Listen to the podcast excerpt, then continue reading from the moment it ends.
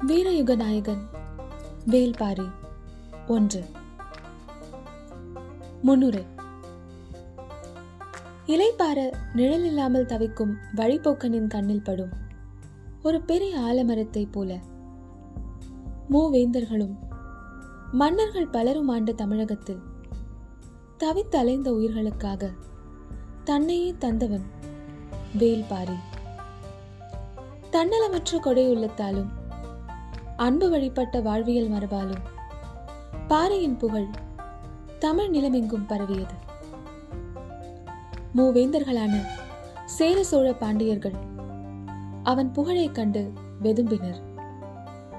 பரம்பு நாட்டின் நிலவலம் அவர்களின் கண்களை உறுத்தியது. பாறைக்கு எதிராக தனித்தனியே அவர்கள் மேற்கொண்ட போர் முயற்சிகள் கைகூடவில்லை. இறுதியில் மூவேந்தர்களும் ஒன்றிணைந்தனர். அவர்களின் கூட்டுப்படை பாரியின் பரம்பு நாட்டை அனைத்து திசைகளிலிருந்தும் ஒரு சேர தாக்கியது. சின்னஞ்சிறு ட்ராய் நகரின் மீது மொத்த கிரேக்க படையும் போர் தொடுத்ததைப் போலத்தான் இதுவும் நிகழ்ந்தது.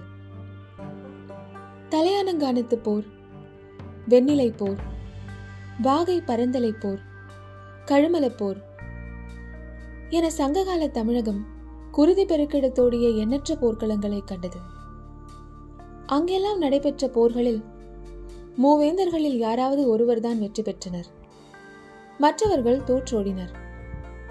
ஆனால் பரம்புமலை போரில் மட்டுமே மூவேந்தர்களும் ஒரு சேர தோல்வியை தழுவினர். தமிழக வரலாற்றில் அதற்கு முன்பும் அதற்கு பின்பும் நிகழாத வீர சரித்திரம் இது. பெரும் நிலப்பரப்பை ஆண்ட மூவேந்தர்களின் கூட்டுப்படை ஒரு குறுநில மன்னனால் சிதறடிக்கப்பட்டது. அதன்பின் மூவேந்தர்களும் ஒன்றாக சதி செய்து வஞ்சனம் நிகழ்த்தி பாறையின் உயிர் பறித்தனர். வீரத்தால் சாதிக்க முடியாததை துரோகம் செய்து முடித்தது. வென்றவர்களின் பெயர்கள் இன்று வரை துலங்கவில்லை. ஆனால் வீழ்த்தப்பட்ட பாரி வரலாற்றில் ஒளிரும் நட்சத்திரமானான். வள்ளல் என்ற சொல்லின் வடிவமானான். முல்லை கொடிக்கு தேரை தந்தவன் மட்டுமல்ல தனது வீரத்தால் என்றும் ஒளி வீசும் வெற்றி கொடியை நாட்டிச் சென்றவன்தான் வேல்பாரி. இயற்கைக்கும் மனிதனின் பேராசைக்கும் இடையில் இன்று நடக்கும் போராட்டத்தின் ஆதி வடிவம்தான் வேல்பாரியின் கதை. திரும்பும் திசையெல்லாம் அருவி கொட்டும் குறிஞ்சி நிலத்தில் அந்த அருவி நீரை விட குளுமையுடைய பாரியின் கரம் பற்றி நடக்க வாருங்கள்.